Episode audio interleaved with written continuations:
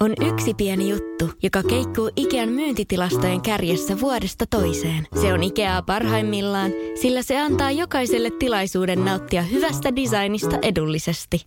Pyörykkähän se! Tervetuloa viettämään pyörykkäperjantaita Ikeaan. Silloin saat kaikki pyörykkäannokset puoleen hintaan. Ikea. Kotona käy kaikki. 17. päivä huhtikuuta 2020 ja päiväkirjamerkinnän tekee Suvi Hiltunen. On perjantai ja viisi viikkoa etätöitä tehty nyt kotoa käsin. Suomi ja koko maailma elää nyt täysin poikkeuksellisia aikoja. On ollut kyllä hämmentävää ja outoa monella tapaa. Koronasta puhutaan koko ajan, joka paikassa päivittäin. Radiossa, TV:ssä, lehdissä ja nyt myös podcasteissa. Muutama viikko sitten olin vielä aika kiinni koronauutisissa, mutta nyt on kyllä pyrkinyt vähentämään jo niiden seuraamista. Toki on hyvä tietää, missä ollaan menossa, mutta pitää ehdottomasti olla jo muutakin ajateltavaa vastapainoa. Se, miten kukainenkin nyt on sopeutunut tähän uuteen arkeen, niin varmasti riippuu paljon siitä, se arke on aikaisemmin tottunut. Mulle ehkä haastavinta tässä on ollut se, ettei voi tavata muita ihmisiä ja on niitä mun rakkaimpia elämäihmisiä.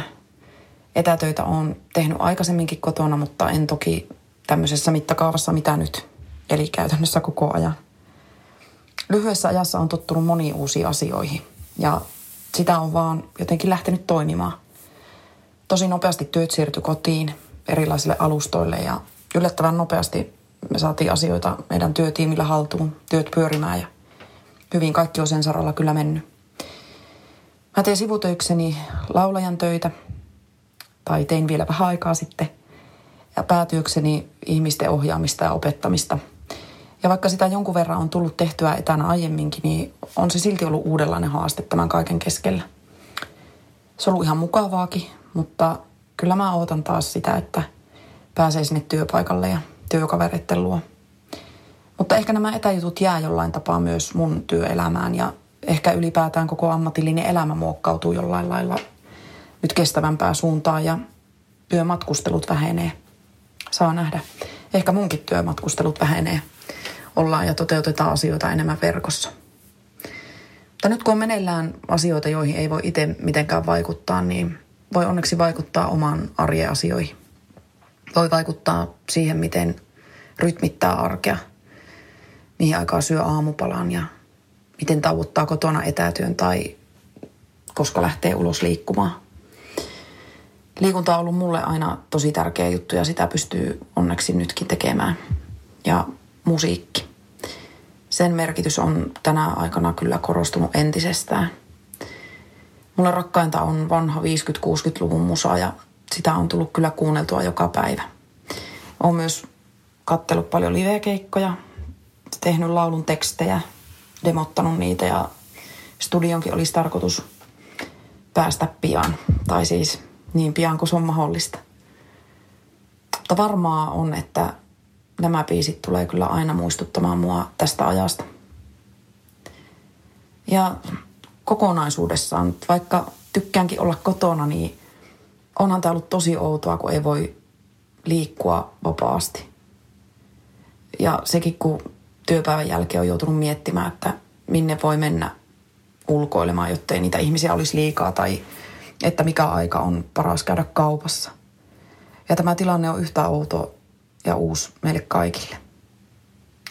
Mutta koti on muotoutunut kyllä yllättävän näppärästi toimiston lisäksi myös kuntosaliksi ja jumppasaliksi, äänitystudioksi ja viimeisimpänä nyt pääsiäisen lomakohteeksi. Täällä me oltiin omassa kotona ja onneksi aurinko paisto. Ja paisto lumikasaan kirjaimellisesti, sitä nimittäin täällä vielä on. Olisi ollut kyllä mukava jo päästä laittamaan terasseja ja noita pihoja kuntoon, mutta onhan tässä aikaa. Antaa luonnon nyt tehdä omia tehtäviään. Ja tosiaan, nyt viides viikko kotona ja on ihan järkyttävän kova ikävä ihmisiä. Jotenkin tuossa pääsiäisen aikana se vielä korostui, kun löysin postilaatikkoon kummitytön jättämän pääsiäiskirjeen piirustuksen ja sanat, että on kova ikävä. Ja niin on ihan, ihan mieletön ikävä. Ootan kyllä sitä hetkeä, kun pääsen taas häntä halaamaan ja kaikkia sukulaisia ja ystäviä. Mutta onneksi voidaan pitää yhteyttä nyt muuten. Meillä on ystävien kanssa muutaman kerran viikossa tilannekatsaukset ryhmäpuheluna ja ne on ollut kyllä mielettömän tärkeitä ja virkistäviä tämän kaiken keskellä.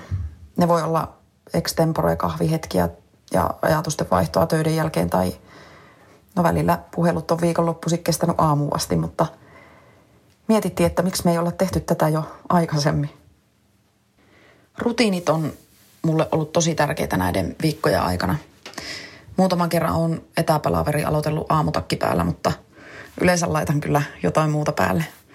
On myös pitänyt aikatauluista kiinni tai pyrkinyt pitämään. Monelta starttaan työt ja monelta ne loppuu. Ja täytyy sanoa, että on oppinut tykkäämään aamuista kyllä ihan eri tavalla. Ne on ollut, no, kiireettömämpiä. On tehnyt myös tosi hyviä aamupaloja – joita en arkena yleensä ehdi tekemään ja on käynyt aamulenkillä, jota harvoin myös normaalisti teen. Olen juonut rauhassa monta kuppia kahvia ennen siirtymistä työpöydän äärelle. Sitäkään ei normaali arissa ole tapahtunut kyllä. Kahvi juodaan lennosta tai sitten autossa matkalla töihin, jos ehitä. Onkin tässä viikkojen aikana miettinyt, että mihin ihmeessä mulla on ollutkin aina aamusi niin kauhea kiire. Nyt on vähän huvittaakin ne aamut, kun on pitänyt palata takaisin autotallista tsekkaamaan, että laitoinhan varmasti oven perässäni kiinni. Viidettä kulutetaan nyt paljon, niin teen minäkin ja ihmiset tarttee selkeästi sitä. Kulttuuri- ja viideala pysähtyikin ensimmäisten joukossa kriisi iskettyä ja todennäköisesti se myös aukeaa viimeisten joukossa. Ja täytyy sanoa, että ankaralla kädellä se nyt kurittaa kyllä kotimaista musiikkialaa. Teen itsekin keikkoja ja ne on peruttu nyt pitkälle kesään ja on seurannut tietysti näitä asioita nyt siksikin erityisesti. Se ei ole vaikuttanut mun omaan talouteen radikaalisti, kun päätyö on toisaalla, mutta on ollut ystävien tukena, jotka elää täysin musiikia viihdetyön varassa. Osalla on ollut tosi hankalaa. Hän on monellakin alalla on. Paljon on myös ystäväpiirissä ravintoloitsijoita ja muita pienyrittäjiä. Ajatukset on heidän luona kyllä mutta erityisesti niiden kaikkien luona, jotka tällä hetkellä nyt laittaa oman terveytensä peliin auttaakseen muita.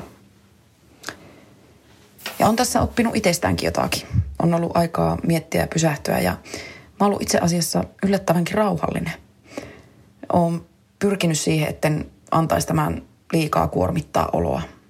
Totta kai välillä tämä epävarmuus kaiken kestosta ahdistaa ja on ollut kova huoli riskiryhmiin kuuluvista läheisistä, mutta on yrittänyt joka päivä tehdä jotakin mukavaa, saada ajatuksia muualle. Ja on jostain syystä saunonut tosi paljon viime aikoina. Olen katsonut hyviä dokkareita ja kuunnellut podcasteja. Ja haaveilen siitä hetkestä kyllä, kun päästään Joonaksen kanssa taas tekemään meidän Tanssitaanko podcastia ja hetkeä, kun pääsen taas kuuntelemaan livenä keikkoja tai pääsen itse keikoille – olen pyrkinyt ajattelemaan aina asioista positiivisesti ja siihen pyrin nytkin, että asiat järjestyy kyllä. Pyrin olemaan miettimättä myös, mitä tapahtuu tämän jälkeen. Jotenkin on ollut helpottavaakin olla vaan tässä hetkessä. Turha spekuloida, miten maailma muuttuu tämän kaiken jälkeen, koska eihän sitä voi kukaan tietää.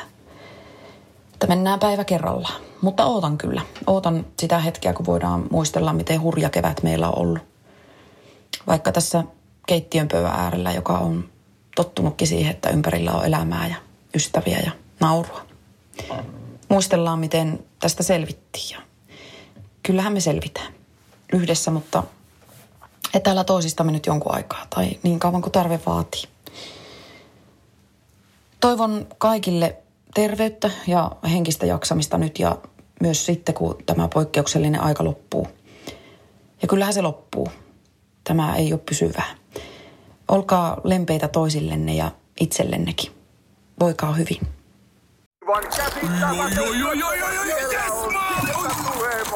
No, äkkiäkös tän voi erätä olla? Tule sellaisena kuin olet, sellaiseen kotiin kuin se on. Kiilto. Aito koti vetää puoleensa.